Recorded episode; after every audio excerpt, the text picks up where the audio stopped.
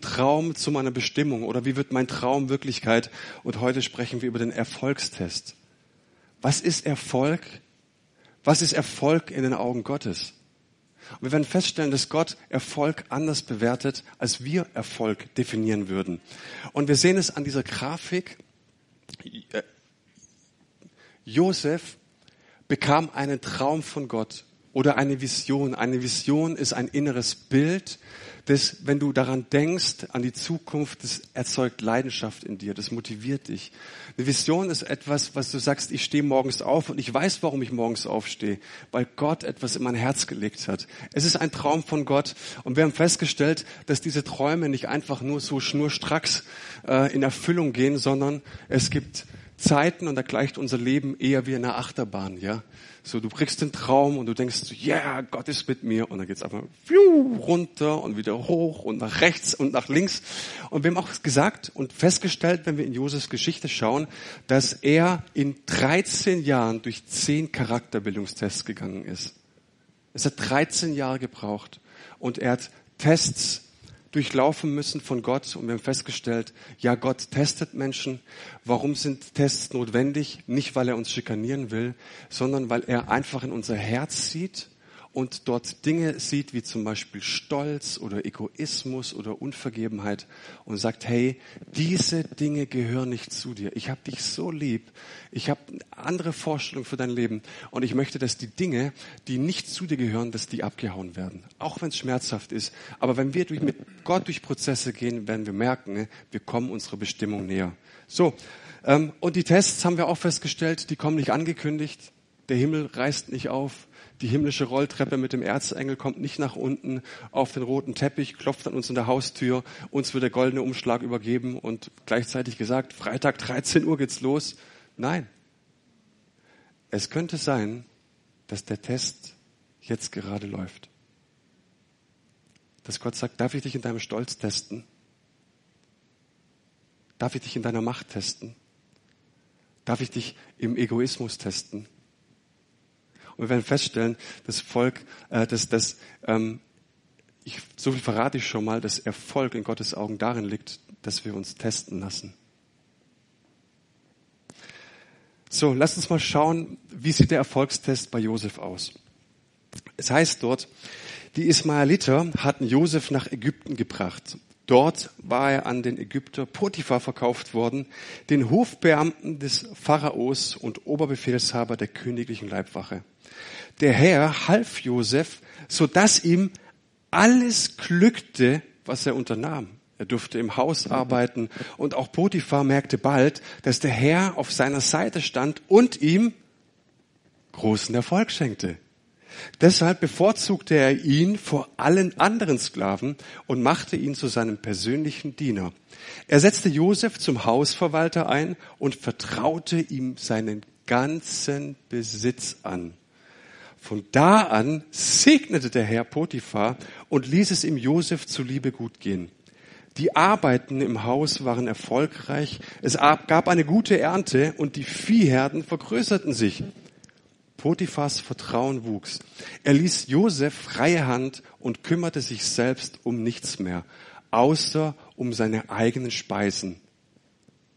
Josef sah sehr gut aus. Nicht schlecht, oder? Oh, der hat's geschafft, du. Also letzte Woche saß er noch im Brunnen. Ne? Jetzt, also irgendwie hat sich das Blatt drastisch geändert für ihn. Ne? Und überleg mal, allein dieser Gedanke, wenn du in einem Angestelltenverhältnis bist oder vielleicht Vermieter oder was auch immer, der Mann ist gesegnet nur, weil du in der Firma bist. Der Herr segnet ihn nur, weil du da bist. Ist doch ein scharfer Gedanke, oder? So, äh, andere werden gesegnet, andere werden begünstigt, andere merken in ihrem Leben kommt ein Aufschwung, nur weil du da bist, nur weil Gottes Gunst mit dir ist. Das fand ich einen coolen Gedanken, oder?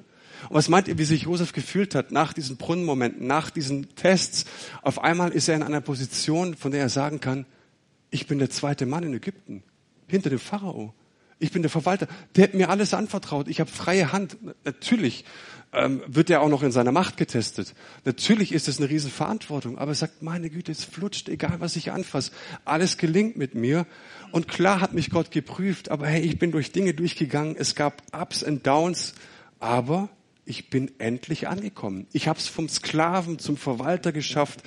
Und hey, jetzt wär's stark, wenn es einfach so weitergeht. Also auf dem Boden bleiben, nicht zu stolz werden, sondern wirklich wäre schön, wenn es einfach so weitergeht. Ich bin Glückspilz. Ja, das merkst du, gehst nach Hause, kriegst eine Beförderung. Hey, ich bin Glückspilz. Es läuft richtig gut. Ich bin erfolgreich. Und das ist doch wirklich ein schöner Gedanke ich rede hier nicht darum, dass du den dicken Ferrari bekommst oder den dicken Gehaltscheck oder die nächste Millionen. Äh, ich predige hier nicht über Wohlstandsevangelium. Ich predige einfach nur darum, dass es die Möglichkeit gibt, dass dein Leben gelingt, weil Gottes Gunst über dir ist. Die Frage ist, wie komme ich dahin? Weil wenn ich ganz ehrlich bin, manchmal schaust du Menschen an und denkst so, oh krasse Geschichte. Wieder diese Erfolgsgeschichte. Wieder hat Gott den richtig gesegnet. Wieder ist der, der, also der ist ja wirklich, also der geht ja von Sieg zu Sieg, ja. Und dann sehe ich mein Leben und denk so, was ist hier, was ist hier, was ist hier verkehrt? Ja. Kennt ihr das, kennt ihr den Gedanken, das Gefühl so? Und lasst uns mal drüber sprechen. Ähm, kann es vielleicht sein, dass die Gunst Gottes nicht einfach so über uns kommt?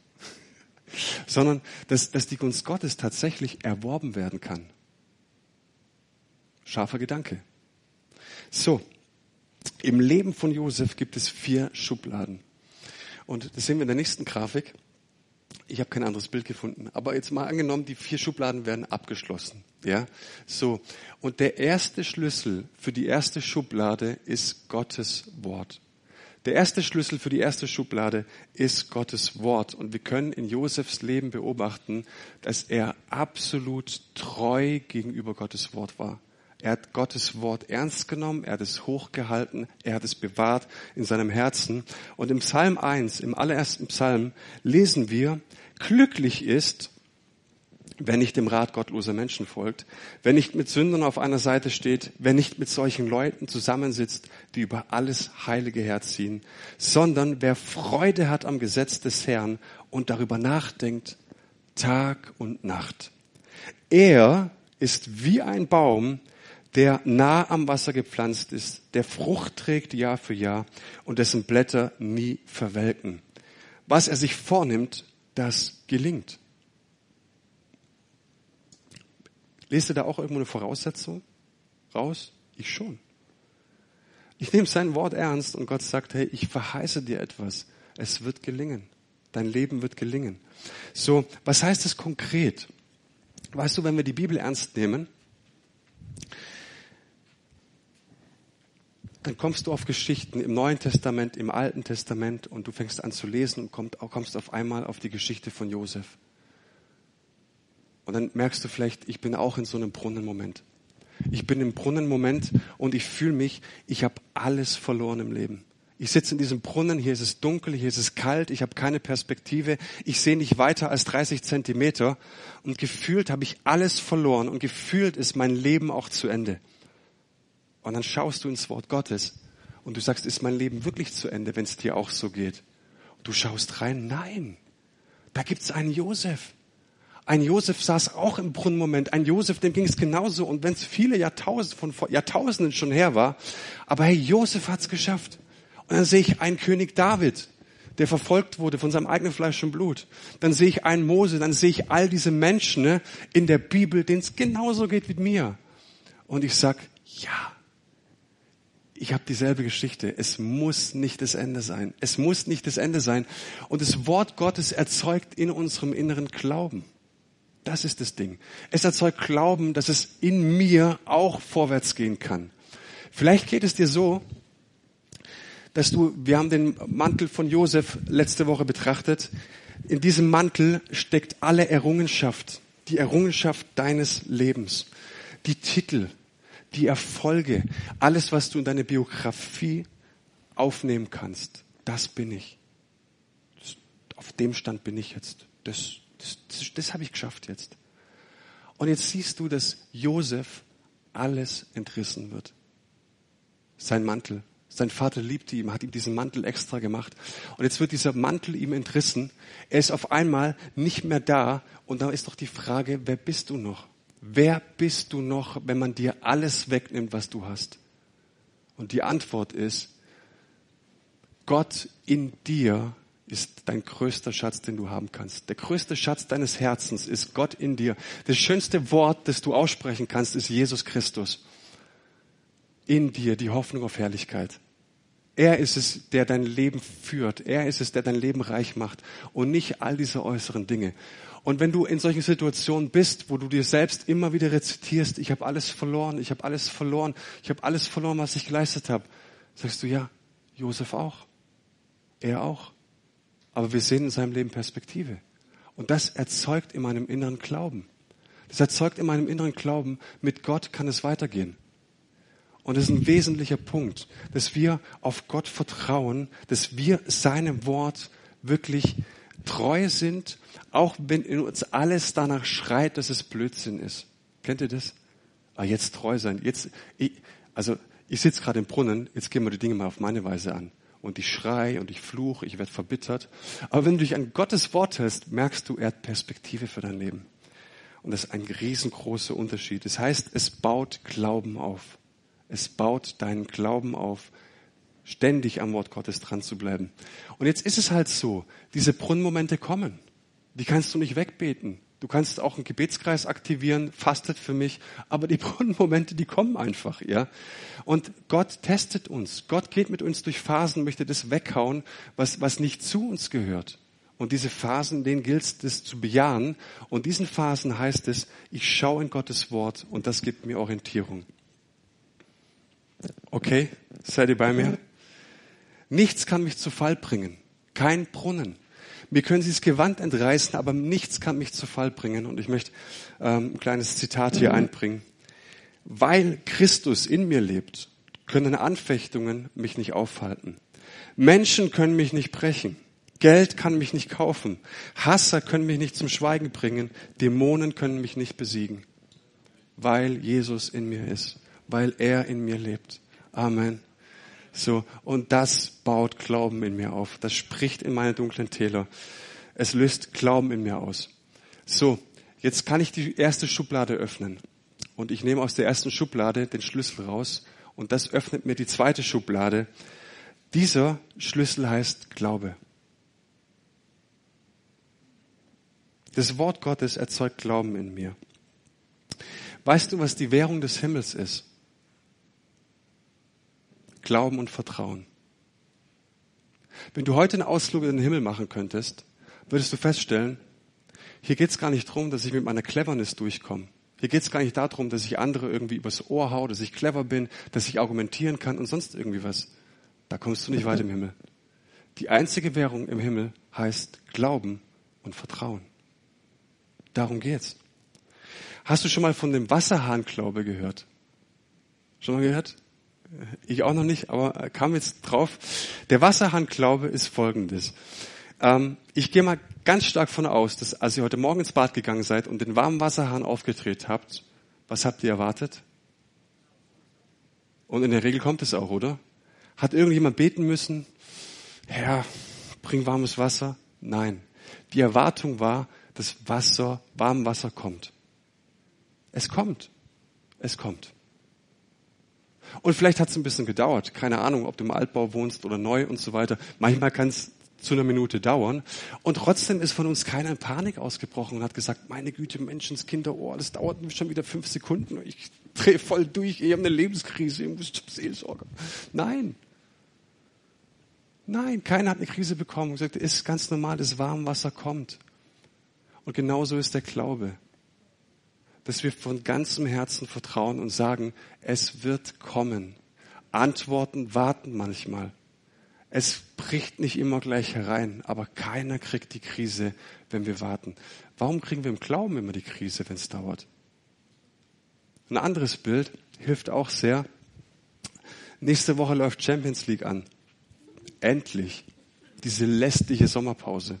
Und nächste Woche haben wir gleich einen Knaller. Wir haben zwei Knaller, Dienstag. Neapel gegen Liverpool und Dortmund gegen Barca. Noch besser. Jetzt überleg mal, du willst Fußball schauen und auf einmal fällt das Bild aus. Krise, nach dieser ewig langen Sommerpause, auf einmal fällt das Bild aus. Ähm, und da hast du ein paar Möglichkeiten. Als technisch versierter Mensch möchte ich erklären, entweder Du steigst auf dein Dach und guckst mal an der Satellitenschüssel, ob das Empfangsteil nicht in Ordnung ist. Vielleicht ist auch ein Kabelbruch oder so. Vielleicht ist die Schüssel ein bisschen verstellt. Ja, ähm, vielleicht gehst du runter und, und sagst, naja, vielleicht liegt es auch an meinem Receiver oder an den Einstellungen an meinem Receiver. Aber weißt du, an was du nicht zweifeln wirst? Dass die Signale vom Fernsehsender ankommen. Das wird keiner bezweifeln. Das heißt, die Signale stehen an, die Signale stehen an, die Signale stehen an. Und nur weil ein Receiver nicht funktioniert, muss es nicht heißen, ne, dass der Fernsehsender kaputt ist.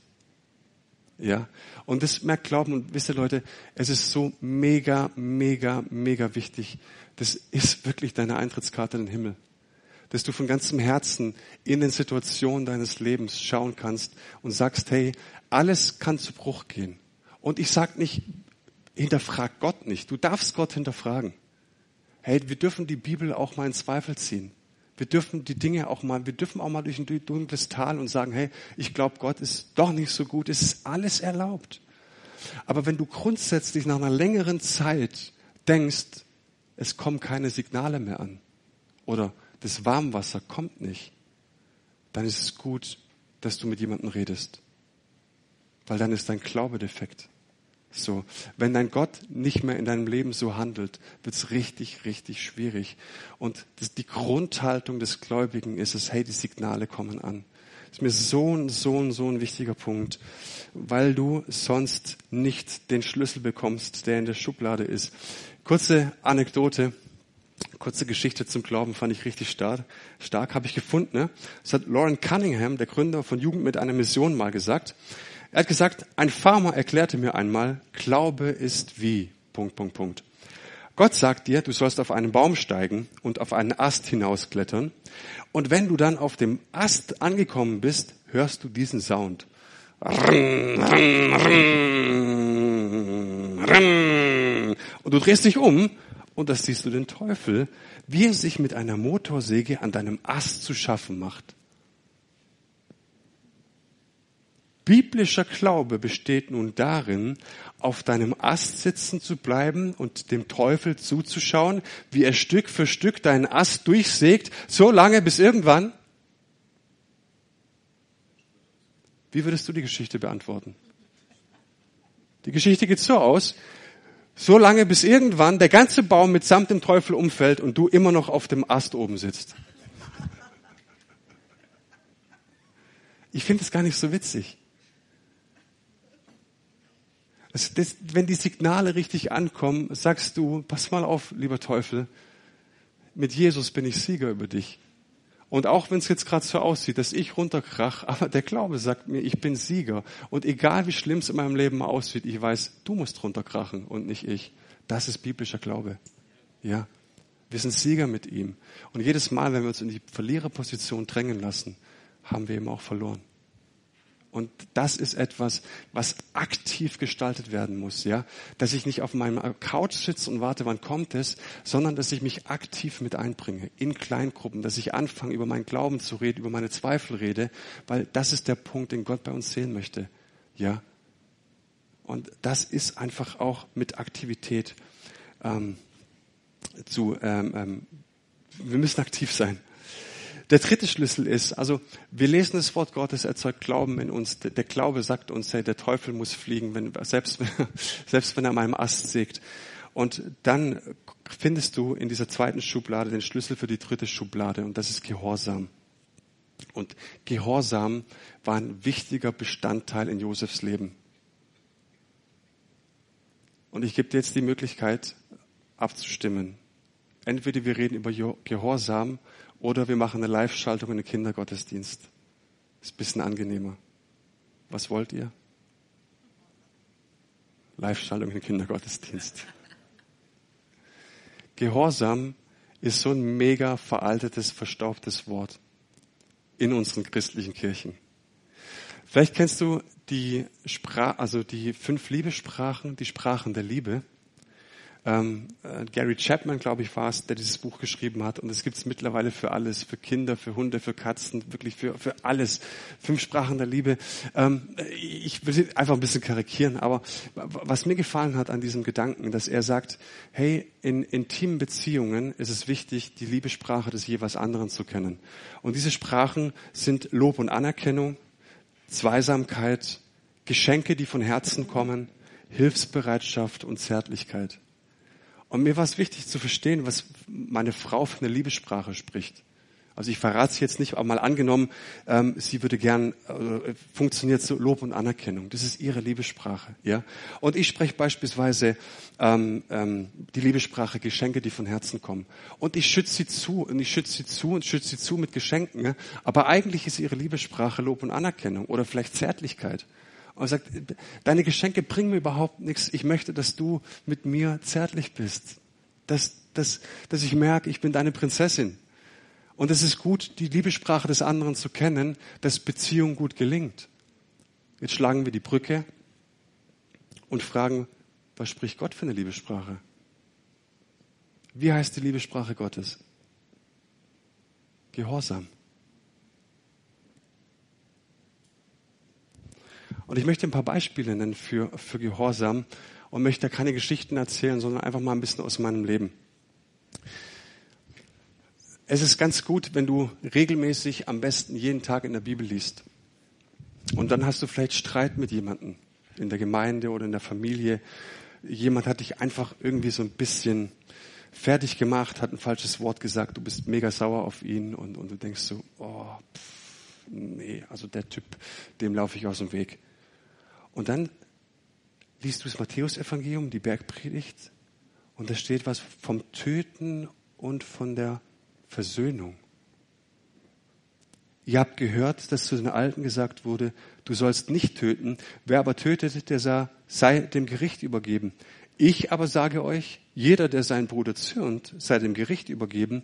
Und wer zu seinem Bruder sagt, du Trottel, der sei dem Hohen Rat übergeben. Und wer sagt, du Narr, der sei der Feuerhölle übergeben. Wenn du nun deine Opfergabe zum Altar bringst und dort einfällt, dass dein Bruder etwas gegen dich hat, dann lass deine Gabe dort vor dem Altar liegen und geh, versöhne dich zuerst mit deinem Bruder, dann komm und bring deine Gabe da. Das ist nicht für mich. Das, das, das ist nicht mein Vers. Ich glaube, ich schlage mal das Alte Testament auf. Da, da ist bestimmt was Besseres für mich drin. Aber weißt du, wenn dich in diesem Moment dieser Vers trifft oder diese Verse treffen, was meinst du, wer gemeint ist? Du. Und da gibt es nur einen Weg. Hingehen, bevor du dein Opfer bringst, bevor du deine religiösen Rituale vollbringst, hingeben, entschuldigen. Das ist Gehorsam. Und deswegen ist das Wort Gottes so wichtig. Wisst ihr, was das hier ist? Das ist Jesus in Papierform. Jesus in Papierform. Das ist das Beste, was wir haben können. Das regelt unser Leben. Und wenn Gott sagt, geh hinten und mach die Beziehungen klar, dann geh hin und mach die Beziehungen klar. Sonst bist du nicht gehorsam. Das ist der Umkehrschluss. Dann gibt es vielleicht Situationen im Leben, wo Gott einfach persönlich zu uns spricht, nicht durch dein Wort. Wir haben das vor fast zehn Jahren erlebt. Ähm, wir haben vier Jahre eine nebenberufliche theologische Ausbildung gemacht, meine Frau und ich. Und dann äh, wartete das Vollzeitjahr, weil dann auch die Sprachen dazu kamen und so weiter. Und wir wussten, das wird mega, mega teuer. Wir müssen einen Job aufgeben, die Wohnung kündigen, das Auto verkaufen. Wir müssen alle unsere Ersparnisse, das waren die Ersparnisse für die Anzahlung von Häuschen. Wir müssen alles weggeben für dieses Jahr. Und das waren die Impulse, ja? Jetzt die Satellitenschüssel, die Impulse kommen. Hey, sei gehorsam, geh den Weg. Kriege ich dafür Reichtum? Kriege ich das Geld wieder? Keine Sicherheit gehabt. Ja, bin ich dann gesegneter? Bin ich dann der mega, mega Mensch? Oder was passiert dann? Keine Perspektive gehabt. Wir wussten nur, wir sollen dieses Vollzeitjahr machen. Und gesagt, okay Gott, wenn du das möchtest, dann tun wir das. Wir haben den Job gekündigt und die haben alle gesagt, ihr seid blöd. Wir haben, wir haben die Wohnung gekündigt, seid ihr verrückt. Auto, äh, Autoscout ins Internet gegeben, wir verkaufen das Auto. Und die ganzen Ersparnisse, fast 20.000 Euro, ich sag's einfach mal so, in die theologische Ausbildung gesteckt. Und wir haben mega, mega, mega Wunder Gottes erlebt. Ich habe Gott als meinen Versorger erlebt und ich kann sagen, Gott ist mein Versorger. Wisst ihr, woher mein Gehalt kommt? Wisst ihr, woher mein Essen kommt? Von ihm. Gott ist mein Versorger.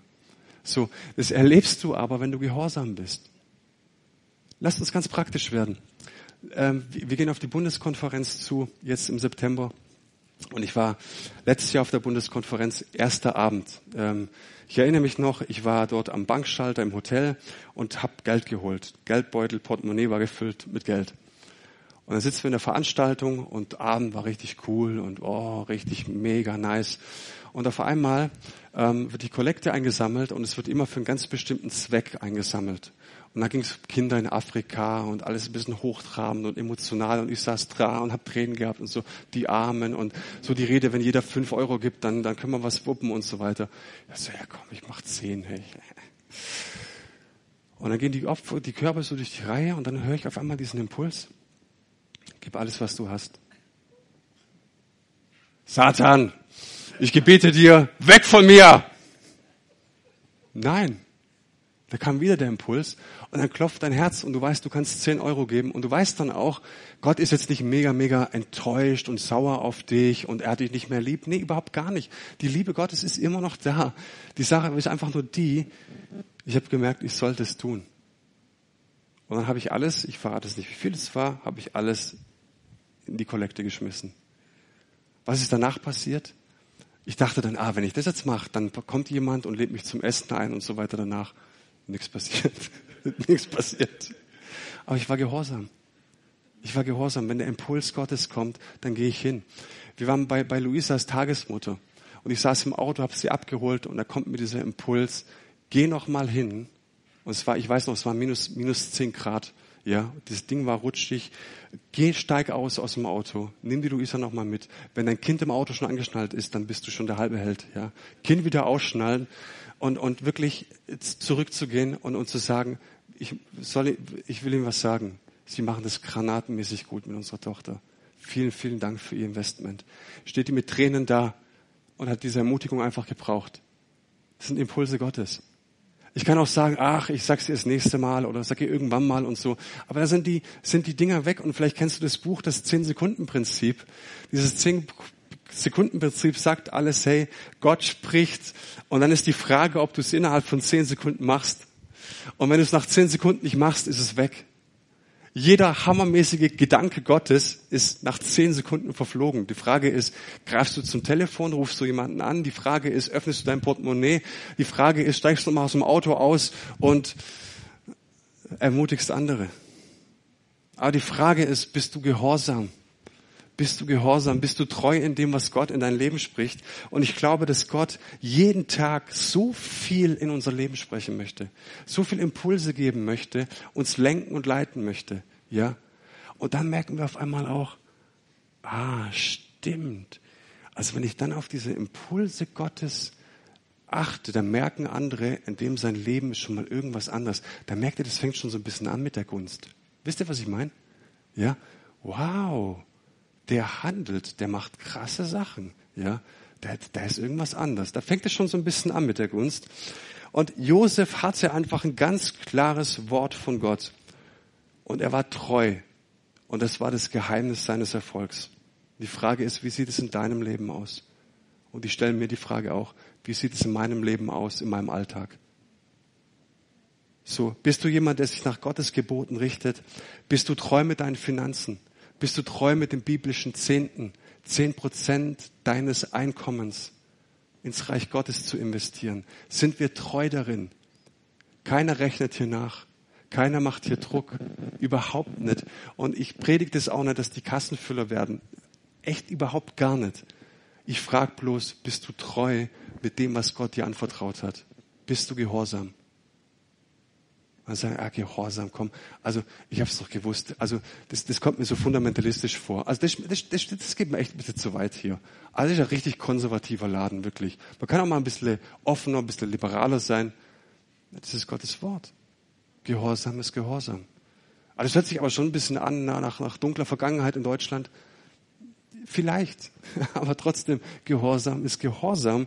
Und ähm, Weißt du, auf der einen Seite wollen wir die Gunst, auf der einen Seite wollen wir, dass Gott eingreift in den Brunnenmomenten, auf der anderen Seite wollen wir, dass Gott uns mega Gunst schenkt, wenn uns der Mantel entrissen wird.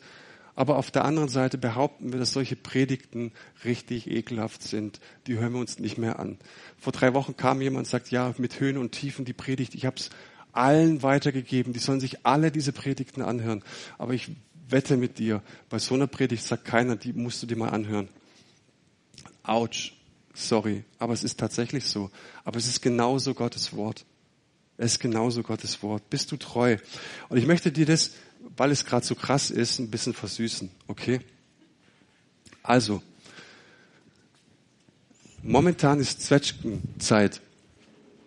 Und ähm, wir haben in unserem Garten einen Zwetschgenbaum. Richtig gut. Aber ich muss ein bisschen runterkommen. So, ähm, das ist das erste Mal, hochstellen. Ja, so. Das ist das erste Mal, dass ich einen Zwetschgenkuchen mache. Ich habe den Teig gemacht und ich habe den Teig auch schon hier, hier ähm, reingemacht. Und ähm, der Rand ist wichtig beim Pflaumenkuchen, habe ich gelernt. Und ich habe auch gelernt, mach ein bisschen Zitronenschale mit rein. ist richtig gut. Und wisst ihr, für was dieser Boden steht? Der steht dafür, dass Gott dich lieb hat, dass er dich erlöst hat, dass du sein eigen bist und dass dich nie wieder irgendjemand aus seiner Hand reißen kann. Dafür steht es. Und dafür kannst du, da geht es nicht um Gehorsam, sondern dafür kannst du nichts. Das ist Gott und es ist ein Geschenk und das kann dir keiner entreißen. Ja, so, das passt. Jetzt kommt zum Zwetschgenkuchen was? Die Zwetschgen. Dachte ich auch, wäre ganz einfach, Kuchen machen. So, und dann fängst du an, also ich habe die geschnitten, du musst sie vierteln. Dann fängst du an, den äh, Zwetschgenkuchen zu belegen mit Zwetschgen, Vierteln nebeneinander legen. Ähm, so, und wisst ihr, für was diese Früchte stehen? Ratet mal. Für Gehorsam. Die Früchte stehen für Gehorsam. Hast du schon mal einen Zwetschgenkuchen gegessen ohne Zwetschge? Würde ich dir nicht raten. Ist nicht gut. Ähm, du kannst den Mürbeteig essen und ganz ehrlich, ich glaube, da ist so viel Zucker drin, der ist auch gar nicht so schlecht, wenn du den einfach so trocken, trocken isst. Äh, eine Zeit lang.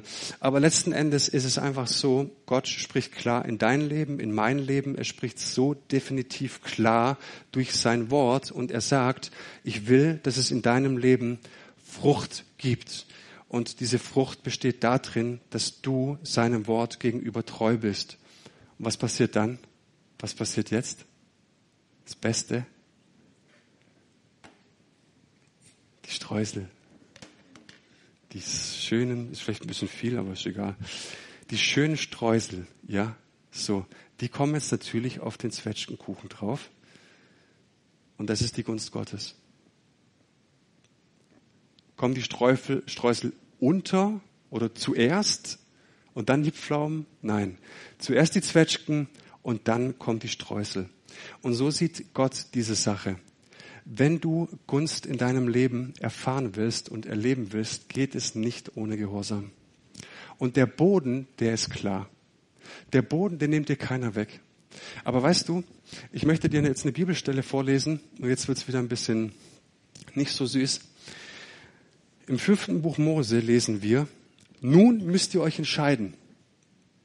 Wählt zwischen Segen und Fluch. Der Herr, euer Gott, wird euch segnen, wenn ihr auf seine Gebote achtet. Doch sein Fluch trifft euch, wenn ihr nicht darauf hört, sondern vom Weg abweicht, den ich euch heute zeige, wenn ihr anderen Göttern nachläuft, die ihr bisher nicht einmal kanntet. Wow. Und aus diesem Vers oder aus dem fünften Buch Mose ist im Judentum die sogenannte Halacha abgeleitet. Schon mal gehört? Hochinteressant. Die Halacha ist jüdisches Rechtssystem. Ja? Und in der Halacha, die beginnt mit den Worten, schaut mal, wenn ihr anfangt, es gibt eine Weggabelung. Und da gibt es den Weg des Fluches und es gibt den Weg des Segens. Jetzt die Regel. Ihr entscheidet. Gott ist nicht derjenige, der uns verflucht. Gott verflucht uns nicht. Gott sagt, es gibt hier den Weg des Fluches, es gibt hier den Weg des Segens. Wer entscheidet? Wer entscheidet es? Wir. Du, ich. Du entscheidest, auf welchen Weg du dich begibst. Und jetzt sagt die Halacha, ich bin keine Philosophie, ich bin auch nicht ein nettes Theologisieren, sondern hier geht es ganz klar um die Tat. Hier geht es ganz klar um das, was wir tun. Ne? Sie befassten sich nicht mit irgendwelchen Philosophien und Theorien, sondern ganz klar, wie sieht dein Alltag aus, ja? Und auf diesem Weg, wenn du dich auf diesem Weg des Segens begibst, dann gibt es zwei Größen. Die eine Größe heißt souveräner Gott und die andere Größe der Gläubige in seiner Heiligkeit und in seinem Gehorsam.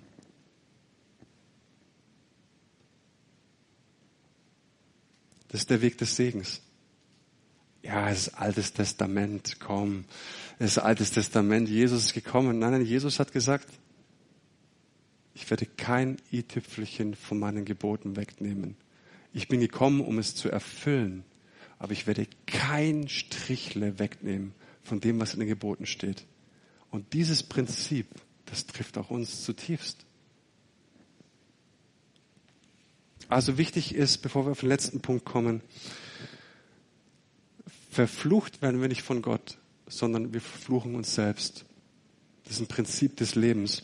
Und was heißt es in diesem, in der Sprache meines leckeren Zwetschgenkuchens? Du läufst mit deinem leckeren Boden ne, von der Gunst Gottes weg. Der Boden hast du, den nimmt dir keiner, aber du rennst ständig weg, dass Gott dir deine die Streusel draufgeben will und er will dir Streusel draufgeben. Wichtiger, wichtiger Punkt. Und, und der letzte Punkt, die Gunst Gottes und das ist der vierte Schlüssel, die, der zum Erfolg führt, ist die Gunst Gottes. Und hier geht es nicht um die Millionen, hier geht es nicht um den Porsche, sondern die Gunst Gottes führt zum Erfolg. Und die Frage ist, wenn du erfolgreich sein möchtest in Gottes Augen, dass dein Leben gelingt, dass, dass dein Chef gesegnet ist, nur dass du da bist. Ist doch schön, Spuren hinterlassen zu wollen. Dass ich sage, wenn ich irgendwann mal diese Erde betrete, habe ich in, in, in, durch Gottes Gunst, durch seine Liebe, durch das, dass er Ideen und Pläne in meinem Leben hat, habe ich richtig tiefe Spuren hinterlassen im Leben von anderen Menschen. Ich finde das erstrebenswert. Aber wie komme ich dahin? Und ich möchte euch kurz drei Bibelverse vorlesen. Der erste, der Verwalter brauchte sich um nichts mehr zu kümmern. Er vertraute Josef völlig, weil er sah, dass der Herr ihm half und ihm Erfolg schenkte. Wollen wir doch. Zweite. In jedem Jahr erntete Isaac das Hundertfache von dem, was er ausgewählt hatte, denn der Herr segnete ihn. Sein Besitz wuchs ständig, so dass er bald ein sehr reicher Mann war. Okay, hier geht es auch ein bisschen um Wohlstand, aber ist ja auch nicht verkehrt by the way. Und der dritte Vers, darum stand der Herr ihm bei und ließ ihn alles gelingen, was er unternahm. So, so schön. Nicht du bist der Held, sondern weil der Herr dir beisteht. Und es sind erfolgreiche Typen, ne? drei verschiedene Bibelverse, erfolgreiche Typen und es liest sich auch richtig, richtig gut. Aber weißt du, wie Gott Erfolg definiert?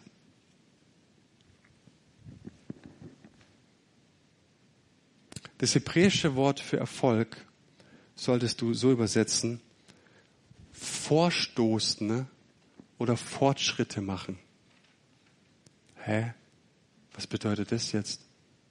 Weißt du, was Erfolg in den Augen Gottes ist? Dass du im Brunnen sitzt und du sagst, ich bin völlig fertig, mein Leben ist verloren, alles ist zu Ende. Und jetzt schuckt dich jemand Jetzt schuckt dich jemand so. Hey, wer war das jetzt? Gott? Dein Mantel ist entrissen, alles hat man dir genommen. Du verfluchst alles und jeden, machst den schuldig und den schuldig und der Schuld in deinem Leben. Und in diesem Trübsal schuckt dich jemand. Gott. Und wenn du darauf reagierst, das regelt dein Erfolg. Fortschritte machen mit Gott. Er führt dich in den Dingen deines Lebens. Und schucken heißt pushen. Schucken heißt pushen. Und er sagt, hey, geh voran, geh vorwärts. Was spricht Gott heute Morgen in dein Leben? Er sagt, du bist im Stolz gefangen, Was, das hast du mir gesagt? Was glaubst du eigentlich, wer du bist? Wow, schon wieder geschuckt. Gott schuckt. Er pusht. Im Griechischen ne, heißt dieses Wort Erfolg mit Gott unterwegs sein.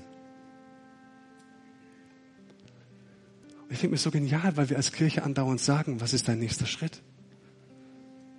Auch hier ist es nicht eine Spezialtheologie von uns, sondern ich merke immer wieder, es geht um Schritte gehen.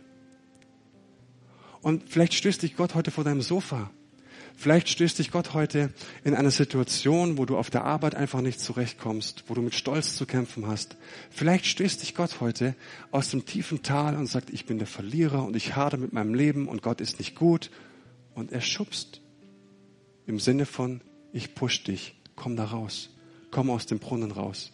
Leg deinen Mantel ab, lass doch den Mantel liegen, ich habe was viel Besseres für dich. Das Beste kommt noch.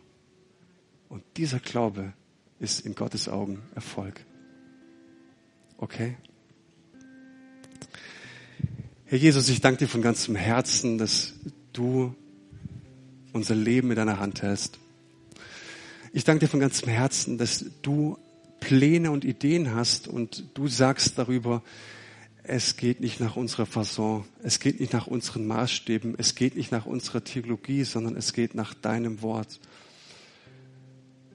Du möchtest aktuell unsere Herzen sprechen, du möchtest durch deine Bibel unser Leben sprechen. Und es erzeugt in uns Glauben. Und ich bete, dass wir heute rausgehen, gefüllt mit Glauben. Ja, es gibt einen guten Gott. Ja, ich halte an ihm fest. Ja, ich glaube, die Impulse kommen immer noch an. Sie sind richtig. Und Gott, ja, wir wollen deinem Wort gegenüber treu sein. Wir wollen deinem Wort gegenüber gehorsam sein. Und was immer du auch in unserem Leben sprichst, das soll geschehen, Herr. Und ich möchte dir die Erlaubnis geben, du darfst mich schucken. Du darfst mich pushen. Du darfst mich in den Momenten, von denen du sagst, hey, das gehört nicht zu dir, das sollte aus deinem Leben, das sollte aus deinem Herzen, das darfst du ansprechen, es soll raus. Vater, weil ich möchte sehen, wie mein Leben gelingt und wie deine Gunst über meinem Leben liegt. Dass Menschen um mich herum merken, das ist was Besonderes. Und Vater, wir träumen echt von einer Kirche, in der Menschen verbindliche Schritte gehen die nicht durch ihre Programme bekannt sind, sondern die dadurch bekannt ist, dass Menschen dich lieben, dich fürchten, dich ehren und Schritte gehen mit ihrem lebendigen Gott. Wir preisen dich von ganzem Herzen, Herr Jesus. Wir loben dich und wir lieben dich. Und wir danken dir, dass du jetzt auch in dieser Reaktionszeit klar und deutlich sprichst durch deinen Heiligen Geist. Amen.